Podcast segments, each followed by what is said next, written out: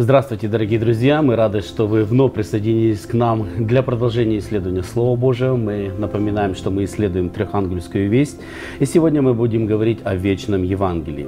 В какой-то степени мы уже коснулись этого вопроса, но сегодня мы более глубже углубимся для понимания вот трехангельской вести в, в ракурсе вечного Евангелия.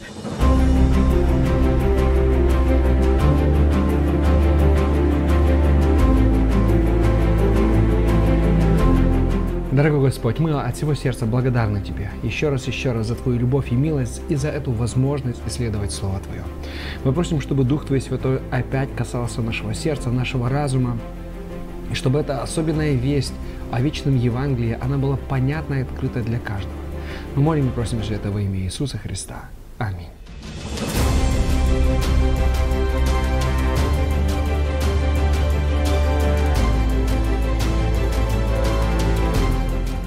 Итак, мы вновь начинаем с э, наше исследование Слова Божия с Откровения, книги Откровения, первая глава, с 1 по 3 стих. Давайте мы вместе с вами прочитаем этот отрывок. Откровение Иисуса Христа, данное Ему Богом для того, чтобы показать своим слугам, что должно вскоре произойти. Он сообщил это откровение через своего ангела своему слуге Иоанну. И сейчас Иоанн, как свидетель, рассказывает обо всем, что он видел. Это Слово Божье и свидетельство Иисуса Христа. Блажен тот, кто читает, и те, кто слушает эти пророческие слова и исполняет их, потому что время уже близко. Итак, в начале своей книги, книги Откровения, Господь нам передает определенную весть, от кого весть, куда весть это должна провозглашаться, и дана определенная информация. Что здесь говорится вообще в основном, как бы если бы мы суммировали вот эти несколько текстов? Ну, мы видим очень просто. Тут сказано конкретно, от кого эта весть и кому эта весть и через кого эта весть. То есть это откровение Иисуса Христа, то есть весть от Иисуса Христа, которая передается людям через ангела, который открыл это Иоанну. То есть у нас есть два посредника. Ангел, который общается с Иоанном, э, Иоанн, который передает эту весть нам, но весть сама это от Иисуса Христа. Мы знаем, что э, Откровение написал э, учитель Иисуса Христа Иоанн. Он написал, и в принципе э, очень интересно заметить, что оно было написано уже после того, как было написано Евангелие и другие книги Нового Завета. Вы никогда не задавали себе вопрос, ну а зачем нужно было Евангелие, если есть у нас, а, извиняюсь, зачем нам надо было откровение, когда у нас уже есть Евангелие, есть послание апостола а, Павла к церквям, есть послание Петра, Якова и так далее? Мы знаем, что Иоанн написал эту книгу где-то в 90-е годы нашей эры. И если смотреть исторически, то это был период очень больших гонений на христианство. И знаете, вот даже читая первые послания апостола Павла, мы находим, что он так их пишет, как будто Христос вот-вот сейчас должен прийти. А уже позже мы видим, что он пишет, ну, пока еще не открылся э, человек греха. То есть он начинает, они начинают осознавать, что на самом деле это не так быстро все произойдет, как вот они думали в самом начале. И понятно, когда проходит десятилетия, и эти десятилетия очень сложные для христианской церкви, то вера многих людей начинает как бы так шататься – а случится ли это, а произойдет, а почему Христос еще не пришел, может он забыл, может он чем-то занят. И Иоанн, по сути, открывает, что происходит сейчас вот в, этом, э, в этой борьбе всемирной, чем занят Христос, что он делает. То есть он хочет показать, что Христос занят как раз вопросом нашего спасения. Он недалеко, он не забыл о своей церкви, не оставил ее. И вот как раз эта весть, это такое обращение к церкви, чтобы она не опускала руки, но чтобы дальше продолжала двигаться вот в той миссии, которую он ей поручил, уходя из этой земли. Интересно, это говорится, это откровение Иисуса Христа. То есть мы видим, что недостаточно было дано информации в Евангелиях, потому что, читая Евангелие, создается такой образ, э, как бы, ну, что Христос не судья, такой хороший, да, все так тянутся к Нему. Но здесь в Откровении именно был полностью открыт характер Бога, э, Иисуса Христа, вот именно через то служение, которое Он совершает в небесном святилище, а также те события, которые след, следуют после, в принципе, ухода последнего ученика Иисуса Христа, который имел прямую связь с Господом Иисусом Христом. Большая перспектива ведь все-таки в прошлый раз, когда мы говорили о 14 главе, о 12 главе, это контекст всей великой борьбы. В Евангелиях мы больше встречаемся с земной жизнью Иисуса Христа, исполнением пророчества о его первом пришествии. А здесь это уже перспектива всей Вселенной, завершение этой борьбы. И самое главное, это поддержка через послание церквям, которые находятся в сложной ситуации. Поэтому, мне кажется, оно гармонично дополняет Евангелие и расширяет полную картину. Этот окончательный пазл вкладывает. Какая основная тема Откровения? Потому что, читая, если вот так отойти подальше и читать всю книгу Откровения, ну там очень много образов, дат, цифр, всяких событий, зверей. И в этом очень часто люди каким-то образом, они запутываются. И, к сожалению, сегодня, ну, это факт, что много христиан именно не читают книгу Откровения именно из-за этого, потому что там и кони, язвы, жертвы, небо. Трубы, да. Очень трубы, очень многие просто запутываются. Как, как это все правильно уравновесить и какая основная тема или стержень вот книги Откровения? Вот эти все язвы, даты, события, они очень важны, и мы должны за ними наблюдать и ожидать их, но все-таки основная нить – это откровение Иисуса Христа, это что Бог держит все под своим контролем, Бог, который является победителем, и Он там постоянно говорит, такой-то церкви напиши, что ты будешь, что ты можешь победить.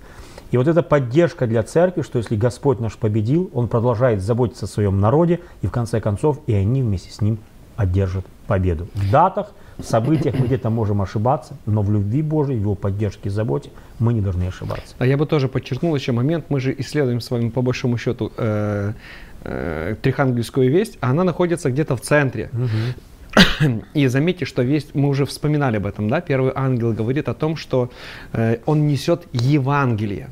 И мы тоже об этом уже говорили. Сегодня мы чуть больше на, на, об этом, ну, на, над этим заострим наше внимание. Но по большому счету, э, в чем суть этой благой вести или этого Евангелия? Она в милости и в справедливости. Мы тоже уже об этом вспоминали, да? То есть милость для тех, кто принял весть Божью, справедливость для тех, кто отказался.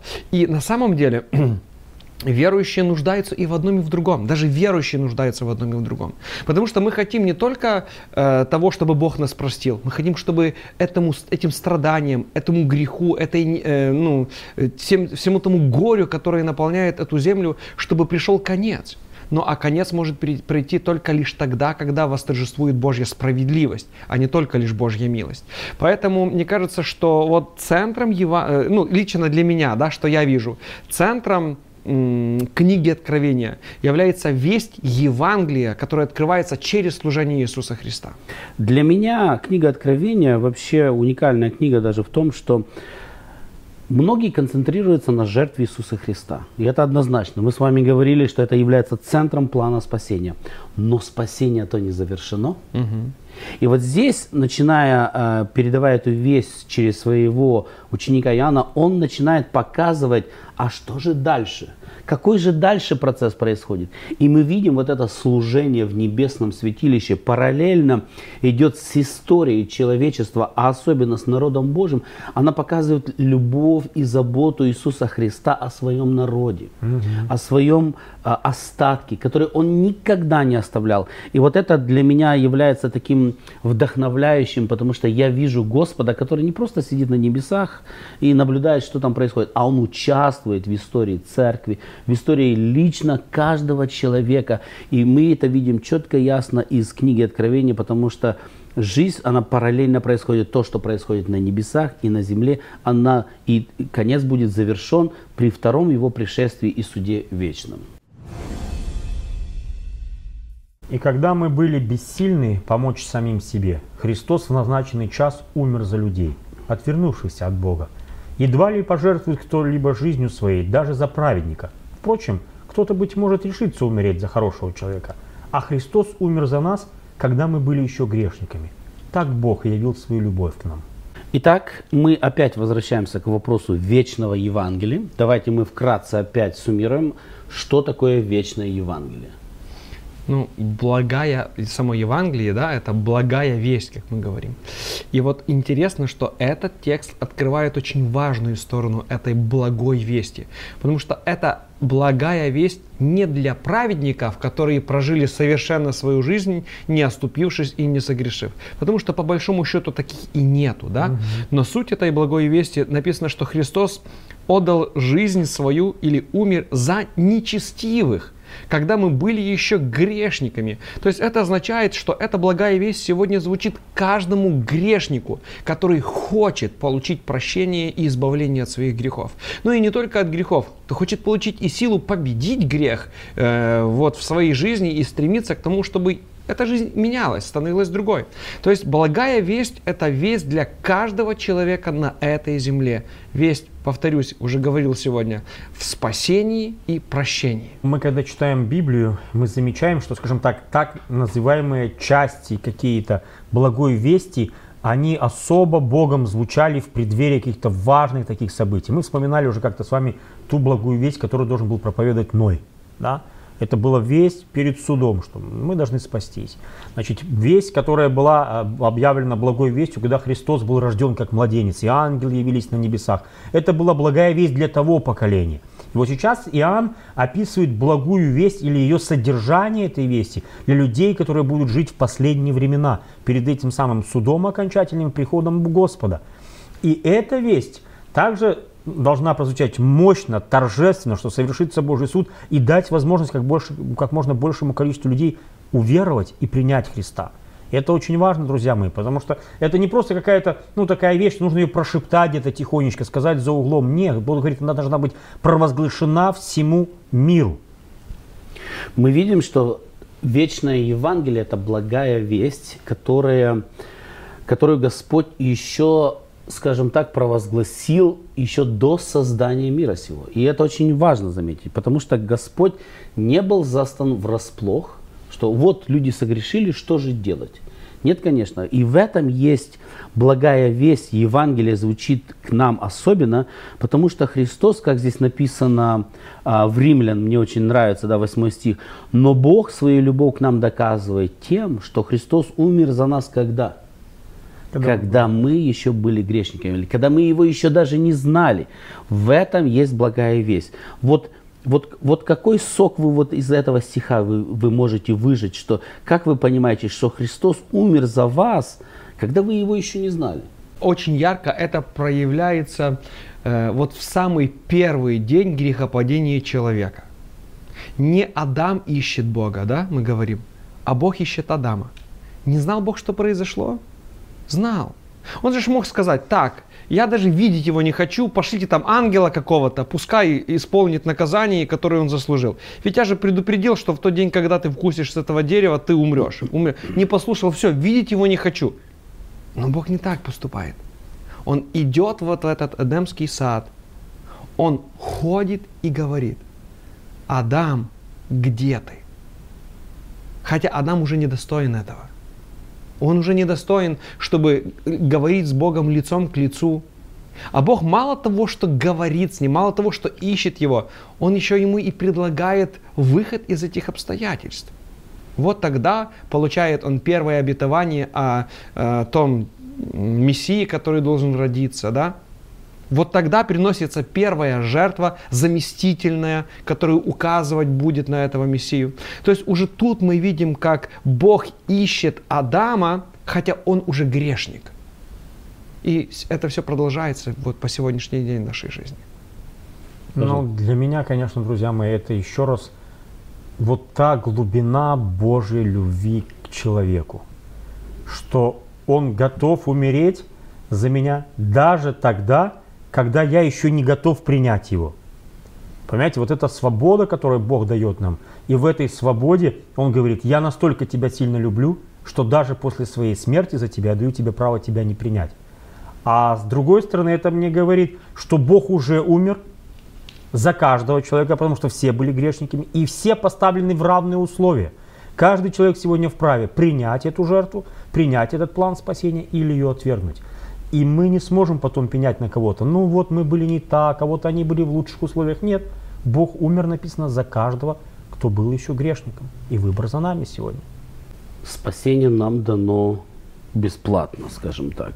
Но в действительности, эм, как мы понимаем вот это, потому что это благодать, она дается даром, независимо от дел. И это очень важно здесь понять, потому что это есть часть вечного Евангелия. Можем ли мы что-то сами сделать для своего спасения? Оно-то бесплатное, но оно дается. А если что-то дается, надо, чтобы это бралось. То есть кто-то это должен принять. Ну, а тут есть одна деталь. Э, если, например, твои руки чем-то заняты, чтобы тебе что-то еще взять, что надо сделать? Надо эти руки освободить, правда? То есть э, я к чему это говорю? Если человек держался за грех, живя на этой грешной земле, ему это нравилось, он это лелеял, и тут вдруг он видит призыв Божий. «Придите ко мне все труждающиеся и обремененные, я успокою вас, и возьмите вот этот дар спасения, да, который я вам предлагаю». Но человек очень хорошо должен осознавать, что для того, чтобы я что-то взял, я должен принять для себя решение, ну, что-то оставить. Но даже тут тоже мы видим, что есть действие Божье. Потому что сказано в другом месте, что Бог вызывает у нас и желание, и, и действие. действие. То есть даже на этом этапе Бог делает все, чтобы человек смог оставить что-то. Потому что мы, ну, по нашей природе, мы не хотим оставлять этот грех. Но даже тут Бог помогает нам это сделать. То есть, но, но, но нужно что? Нужно дать Богу разрешение, permission, да? Мы должны сказать, Господи, я хочу, я хочу что-то оставить, и хочу что-то принять. То есть все, что нужно сделать человеку, это проявить желание, высказать это желание вслух. И по сути, крещение, что это такое? Это э, когда человек объявляет перед всем небом, перед людьми свое желание. Он не очищается сам то есть это не самоочищение через омовение, нет. Это всего лишь навсего выражение желания. А дальше начинается процесс. Процесс очищения, изменения, преобразования. Но опять-таки все это делает Бог в человеке. Человек только лишь выражает желание и вот направляет свой взор, чтобы смотреть на Иисуса Христа. Да, оно вроде как бы звучит так, что оно бесплатно. Но для Бога оно дорого – все-таки это жизнь Его Сына. И когда мы сами это понимаем, когда Дух Святой касается нашего сердца, мы понимаем, что оно, оно так звучит только бесплатно. А на самом деле это самая высокая цена, которая была уплачена за меня, когда я даже еще и не думал эту цену принимать. То есть для меня оно было пустое и бессмысленно.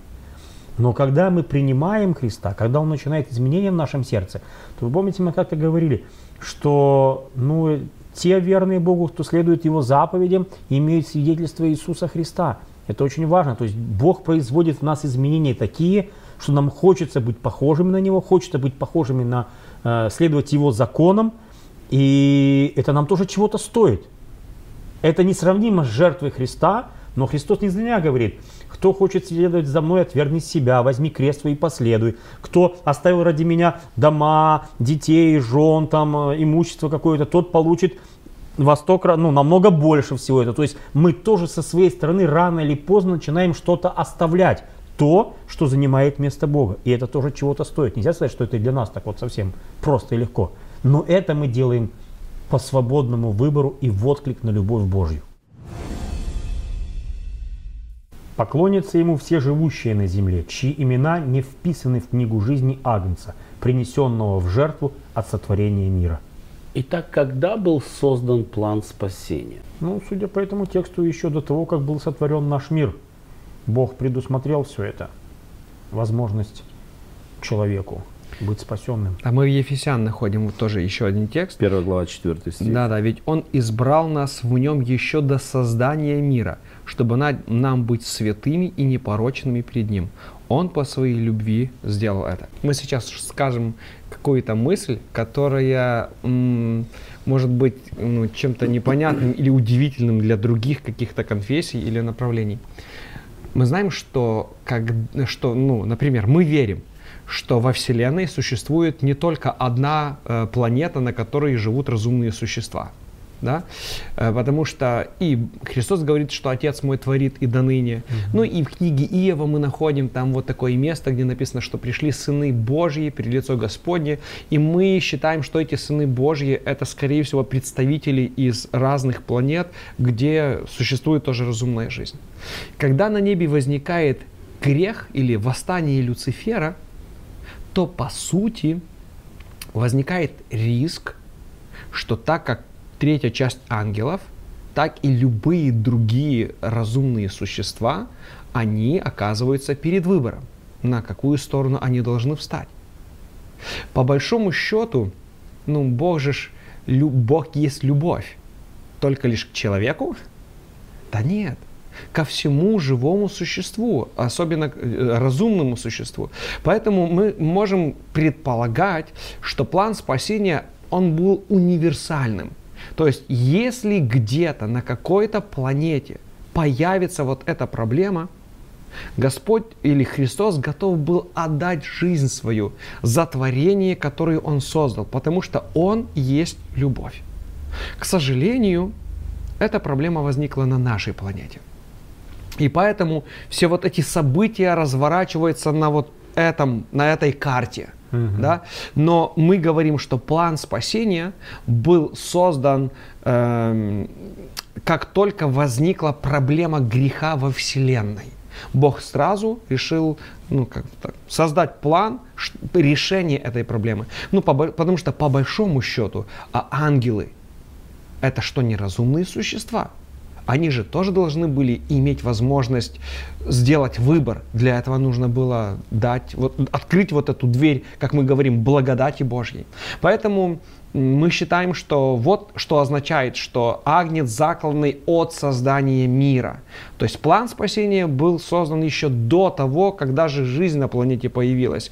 Он был создан тогда, когда возникла проблема греха во Вселенной. То есть мы должны понимать, что в свободном обществе, которое было на небесах, всегда был риск того, что кто-то сделает неправильный выбор. И план спасения, он был создан, не знаю, от веков, скажем так. И, и он был готов всегда. Даже апостол Павел пишет, что как только пришел грех, начало призребилось что? Благодать. То есть это как автоматически, знаете, есть такой, такой генератор дома, когда общий свет выключает, то есть даже доли секунды нету, чтобы это все включается, и у тебя дальше свет есть. То же самое здесь произошло. То есть сразу, когда увиделся грех или беззаконие в сердце Люцифера, автоматом включился план спасения, пожалуйста. И это нам показывает, что книга Откровения, э, которая описывает уже последние, скажем так, этапы этого плана спасения, и весь этот план спасения, это не то, что появилось в последний момент в судорожных там попытках как-то исправить ситуацию, а это то, что изначально хорошо Богом спланировано и продумано, и это дает нам надежду на то, что оно и работает точно так же четко, э, продумано, с любовью, как всегда это делает Господь. И значит оно состоится, друзья мои. Значит то, что уже до этого момента состоялось, оно состоится до самого конца. И это надежда, что Божий народ, о котором Бог заботится на протяжении всей книги Откровения, он должен быть уверен. Верен, обещавший. Итак, немного провокационный вопрос. А мог Бог иметь другой план спасения? Или несколько? План Б. Ну, в общем-то, некоторые намеки об этом присутствуют в Священном Писании. М, Ну, окей. например, смотрите, мы, когда мы читаем а, те заветы, которые заключены в книге Второзакония, в книге Исход, то есть Бог им говорил, что если вот закон, который я даю вам, он будет вписан у вас в сердце, уже там об этом говорилось, да, то значит вы достигнете такого состояния благодаря моему участию в вашей жизни, что вы будете вот такими, вот такими хорошими и так далее и тому все подобное. Но человек сделал, продолжал делать другой выбор. И, возможно, тогда бы или Христос пришел раньше, или как-то бы это состоялось чуть-чуть по-другому. Но без Христа, без Его жертвы все равно других планов не могло быть. А все равно они крутились вокруг Иисуса Христа. Была надежда на то, что мы быстрее, может быть, примем это и начнем следовать Ему. Но в результате оно пошло так, как, в общем-то, ну, Бог это знал, и так, как мы сделали выбор. То есть... Я хотел подчеркнуть эту мысль, что несмотря на все это, что может это выглядит как план Б, но это как план Б в человеческих глазах, mm-hmm. но не план Б в Божьих глазах. Мы находим, например, историю в Ветхом Завете, когда израильтяне выбирают себе царя. И мы говорим, вот, что это такое, как они могли. Но есть интересная деталь. Еще при жизни Моисея он дает закон. Если ты выберешь себе царя, то смотри, чтобы он не заводил много лошадей, чтобы там, ну, то есть, и там есть повеление. То есть, по сути, Бог знал, что это может, ну, что этот момент наступит. Также написано, Моисей говорит, ну, там, э, э, вспоминает во второзаконии весь закон, и израильтяне говорят, мы все выполним. Моисей говорит, слушайте, да вы не исполните все. Но, чтобы вы знали, что сегодня это свидетельство против вас, что вы все услышали, вы все поняли, и если вы пойдете другим путем, то это ваш выбор, а не потому, что вы что-то не понимали и не знали, как, как надо делать. То есть Бог знает конец от начала. Но это не судьба, мы уже где-то об этом mm-hmm. говорили. Это не судьба, это просто Бог во своей премудрости это все знает. Но не диктует нам, каким путем мы должны идти. Никто не сможет сказать, боже, ну а что тут? Тут, тут колея была, и я пробовал куда-то вы, вырулить, но это же не было возможности. Нет, возможность да. всегда есть. И если мы пошли этим путем, то это только лишь потому, что это был наш выбор, а не потому, что была безысходность, нам некуда было деваться. Итак, мы уже неоднократно читали этот отрывок, это Откровение 14 глава 6 стих, мы еще раз прочитаем, но мы обратим особое внимание на, на масштаб провозглашения вечного Евангелия. Какую часть вообще земли коснется вот это вечное Евангелие? Потом я увидел еще одного ангела, летящего посреди неба. У него была радостная весть, которая вечна, чтобы провозгласить ее живущим на земле, всем племенам, родам, языкам и народам. И еще давайте Матфея 28 глава с 19 по 20 стих, они очень плотно перекликаются о том, как будет проповедано Евангелие. «Идите ко всем народам и сделайте всех моими учениками. Крестите людей во имя Отца и Сына и Святого Духа. Учите их соблюдать все, что я повелел вам – и знаете, что я с вами во все дни до конца этого мира. Итак, какой масштаб вот проповеди вот этого вечного Евангелия? Будет ли кто-то на этой земле, кто, скажем, пропустил вот пропустил, он не услышал. Да, эта весть будет звучать каждому колену, народу, языку. То есть это говорит о том, что она должна обойти весь мир. И не будет такого уголка, как где люди бы об этом не услышали. Хотя, конечно, мы с человеческой точки зрения, мы думаем только о методах, которые мы можем использовать. Да? Мы думаем, ну вот в, этой, в этом уголке мы еще эти все методы не использовали, значит люди там о Христе не знают. Но мы знаем истории, когда ангел являлся, и открывал людям истину. Вспомните, ну, то есть, пример можно много найти, но э, я хочу взять вот такой простой пример дом Корнилия, помните? Угу. Кто принес весть благую? Ангел пришел и сказал, пошлите вот туда и туда, к человеку, в тот город, в тот дом, и там придет Петр, и он вам расскажет, что нужно делать. То есть, почему Бог таким же образом не может и сегодня открывать людям истину? Да может.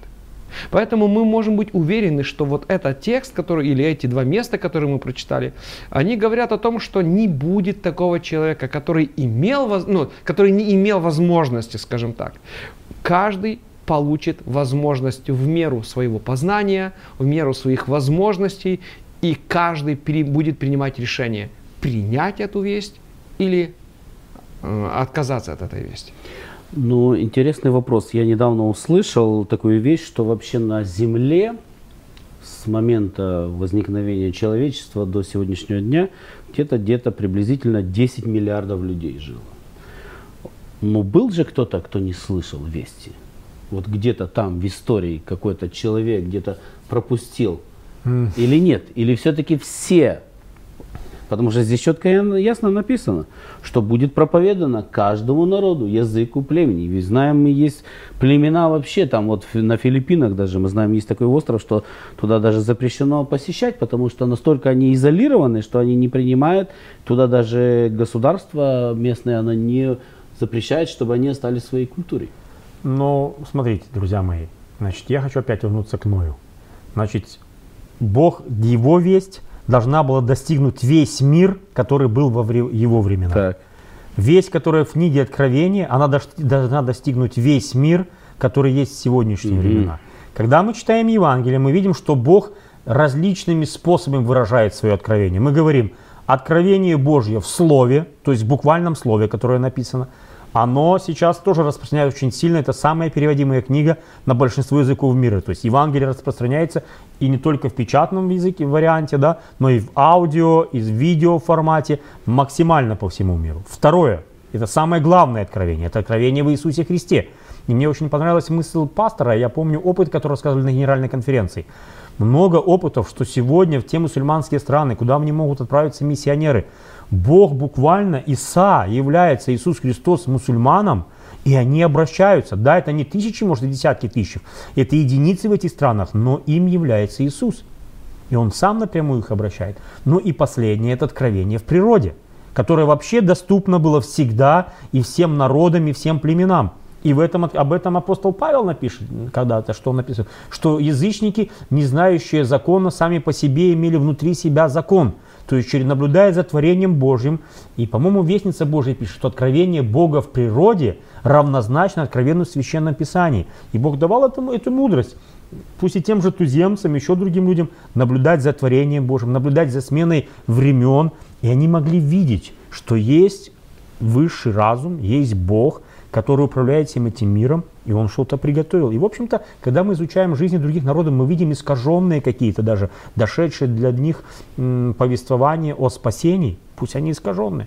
Но Бог дал возможность, мне кажется, каждому человеку сделать свой выбор, иначе обвинитель и клеветник обязательно на этом окончательном суде скажет, послушай, а вот эти, вот эти, вот эти, вот эти не могли принять. И все. Абсолютно согласен с этой мыслью. Хочу только вот подчеркнуть еще такой, такой момент. Мы всегда смотрим на этот мир с таким, с таким дарвиническим взглядом. Ну, то есть, что э, был период, когда люди вообще ничего не знали, ничего не понимали, и только в процессе они начинали развиваться, что-то э, осознавать, ну, там, расти во всех сферах, да. Но мы же понимаем, что на самом деле все было не так. Было сначала все совершенно, было полное познание Бога, а и с каждым поколением это познание, оно, скажем так, уходило все дальше, дальше и дальше и дальше. Но все же было когда-то познание о Боге.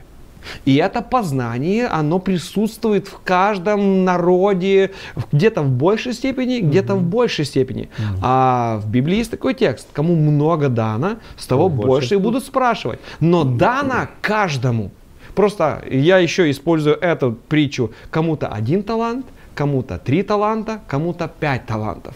И спрос будет одинаковым. Смотрите, Бог похвалил и того, у кого было два таланта, и, им- и он приумножил только плюс два, и похвалил того, у кого было пять, и, он приумножил еще пять. Он не сказал тому, у кого было два, а что ж ты не пять заработал, то- тот-то пять заработал. Нет, кому сколько дано, с того столько и спрашивает. Точно так и будет по отношению к каждому народу, племени, языку, в меру возможностей познания. Да, то есть на основании той информации, которая была у них, они становились перед выбором обязательно. И, кстати, мы должны заметить, что практически во всех культурах, цивилизациях есть определенные истории. Допустим, майи имеют свою историю того, что кто-то должен прийти и их спасти, мессия. Мы видим, мусульмане ожидают тоже какого-то мессии. Мы видим китайский язык. Очень интересно, если вы посмотрите на иероглифы китайского языка, то спасение – это человек, над которым нарисован крест.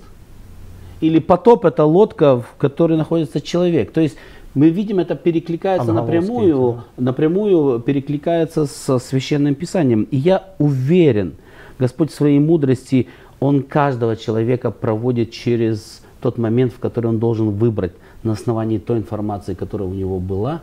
И мы видим, что таким образом оно есть, весь доходит рано или поздно она доходит до всех краев. И я согласен с Сашей категорически в том плане, что действительно эта весть, трехангельская весть, это говорится о последнем времени.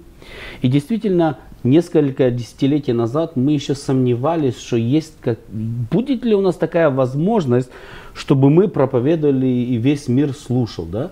Но сегодня, судя по тем технологиям, которые мы имеем, мы даже возьмем просмотры наших э, передач. Ну, кто бы мог когда-то подумать, что уроки разбор субботней школы могут просмотреть 8 тысяч человек. Ну, вот была когда-то у вас такая идея? Или, допустим, мы говорим проповедь, да, в зале сидит там 200-300 человек, а просмотра у нас тысячи минимум.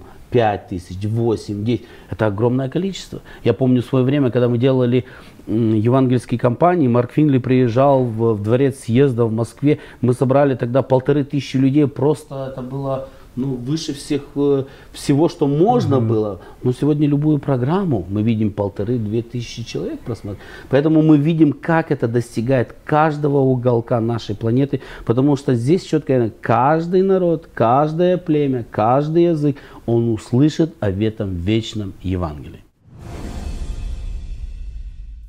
Итак, в заключении мы поговорим, а какая же наша ответственность вот в проповеди этого вечного Евангелия. Давайте мы прочитаем. Это Матфея 24 глава и 14 стих. «Радостная весть о Царстве будет возвещена по всему миру, как свидетельство для всех народов, и только тогда наступит конец». Уже мы не раз угу. вспоминали это место, и вообще вокруг этой идеи идет вся наша сегодняшняя дискуссия.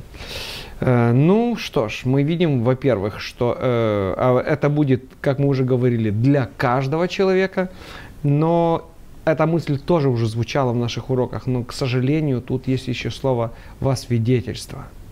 Ну и как бы то ни было, знаете, почему для меня это важно?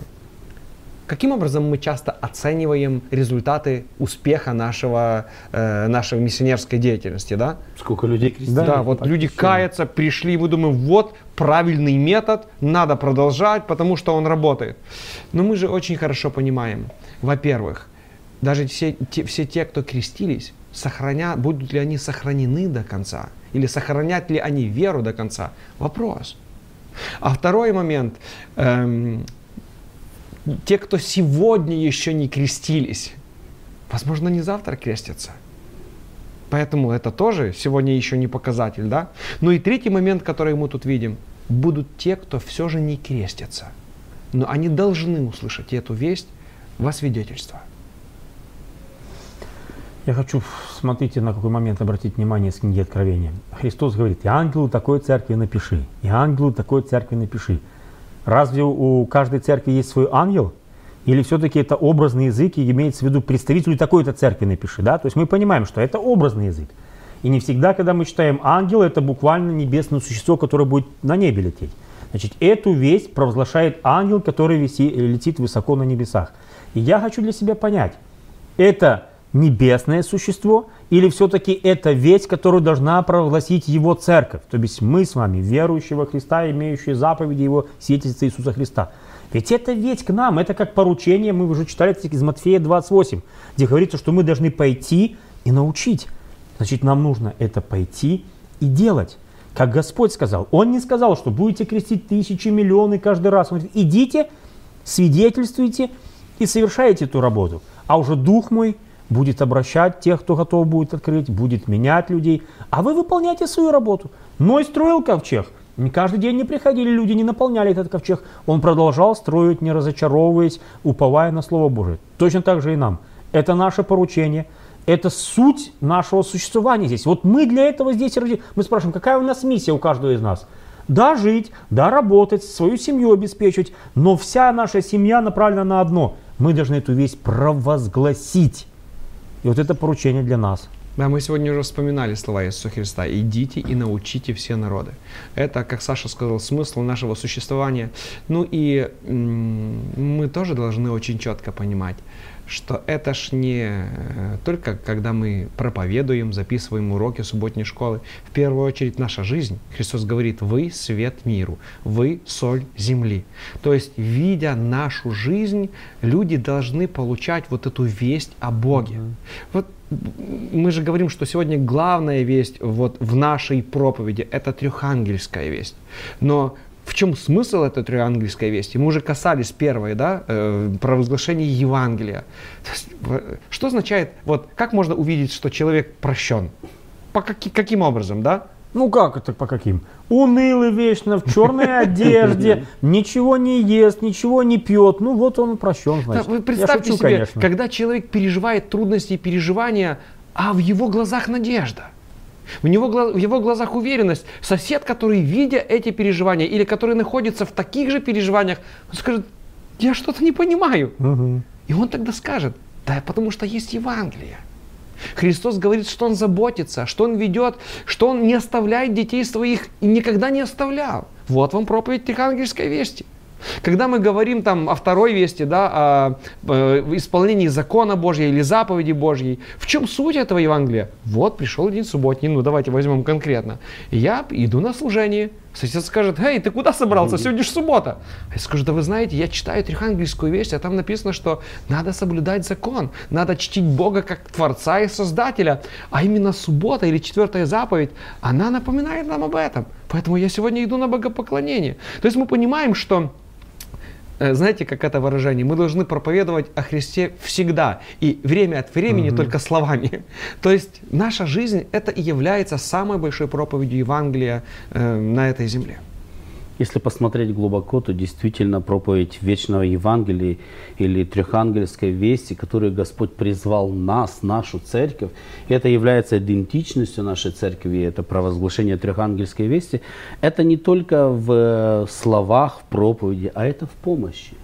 Это кому-то помочь, кого-то поднять, кого-то укрепить, за кого-то помолиться. Это и есть все проповедь, дорогие друзья. Мы так часто думаем, что только пастор или там пресвитер, кто-то, кто может красиво говорить там, да, это хорошо, но жизнь наша, она свидетельствует о нашей верности Богу намного громче, чем любая проповедь, дорогие друзья. И вот здесь как мы можем вот поддерживать этот огонек в себе, вот этой проповеди Трехангельской вести в это время, в это последнее время? Что мы должны делать? Вот какие бы советы вы дали людям, чтобы они ну, применяли для того, чтобы вот эта весть все-таки дальше провозглашалась? Ну, мне кажется, что я бы подчеркнул две, две, э, два таких момента. Первое – это твое личное общение с Богом. Чем больше мы читаем Слово Божье, чем, тем больше мы видим вот ту любовь, которую Бог проявляет ко мне. И когда я вижу это, когда я вспоминаю это, об этом, читая Священное Писание, мне хочется об этом поделиться. Это зажигает меня и в то же время зажигает людей, которые рядом со мной. Второй момент, который я бы подчеркнул, это богослужение. Как бы то ни было, но когда я прихожу на богослужение, слышу опыты, слышу какие-то миссионерские вести, на субботней школе мы что-то исследуем, и кто-то говорит, а вы знаете, у меня сегодня был такой случай, или на этой неделе был такой случай, я думаю, боже, Дух Святой работает и дальше. И я укрепляюсь, даже если где-то был там чем-то разочарован. Нет, я укрепляюсь, я тоже продолжаю дальше проповедовать, свидетельствовать о Боге, и уже в следующий раз я буду делиться каким-то опытом, который происходит. То есть для меня вот эти два момента очень важны личное чтение Библии и вот встреча с, э, с верующими людьми, которые тоже следуют за Господом. Честно сказать, да, ты знаешь эти тексты, уже наученным, ты слышишь, что вы должны проповедовать, ну, заботы житейские, они затягивают как-то, и ты там один день, может, никому ты ничего не скажешь, и другой потом говоришь, там, может, так и нормально будешь тихонечко так сидеть, оно так. Оно же идет, и другие пастор за это время попроповедует, ну, где-то на работе, что ты там, может, скажешь. И тогда Бог меня потихонечку берет, встряхивает. Очень важно, мне кажется, вот для меня это работает, вспоминать то, кем я был. Вот откуда меня взял Господь. Вот эти тексты, которые мы сегодня читали, что Он умер за меня, когда я был еще грешником. И вот когда я вспоминаю вот эти вот моменты, откуда Бог меня взял, вот это вот все, оно как бы в моем в сердце, оно переворачивается. И я говорю, Господи, ну как, вот как, вот как я могу это утаить? Что вот Ты для меня сделал вот такое бесценное. Ты отдал себя. И тогда вот внутри начинается, вот это появляется вот это желание – где-то рассказать, где-то проявить себя как-то, где-то послужить лишний раз в церкви, когда, может быть, даже и не хочется переступить через себя. Потому что это мой отклик на ту любовь, которую Бог дал. Дорогие друзья, хочу обратиться к вам. если вы еще не познали, что такое вечное Евангелие, Господь хочет вас пригласить, чтобы вы вкусили и поняли Его благодать, вечную благодать, которую Господь дарует каждому из вас. Но если вы узнали это вечное Евангелие, Господь вас приглашает к проповеди, к проповеди трехангельской вести в это последнее время. Потому что каждый народ, каждый язык должен услышать эту весть. И вы являетесь прямыми участниками этой огромной миссии и вести последнего времени предупредить этот мир о надвигающемся суде. От вас зависит. Молитесь Господу, чтобы Господь в вас зажег этот огонек проповеди, чтобы вы хотели говорить людям о Его любви. Давайте мы сейчас вместе с вами об этом помолимся. Дорогой Господь, мы вновь благодарим за это время изучения Слова Твоего.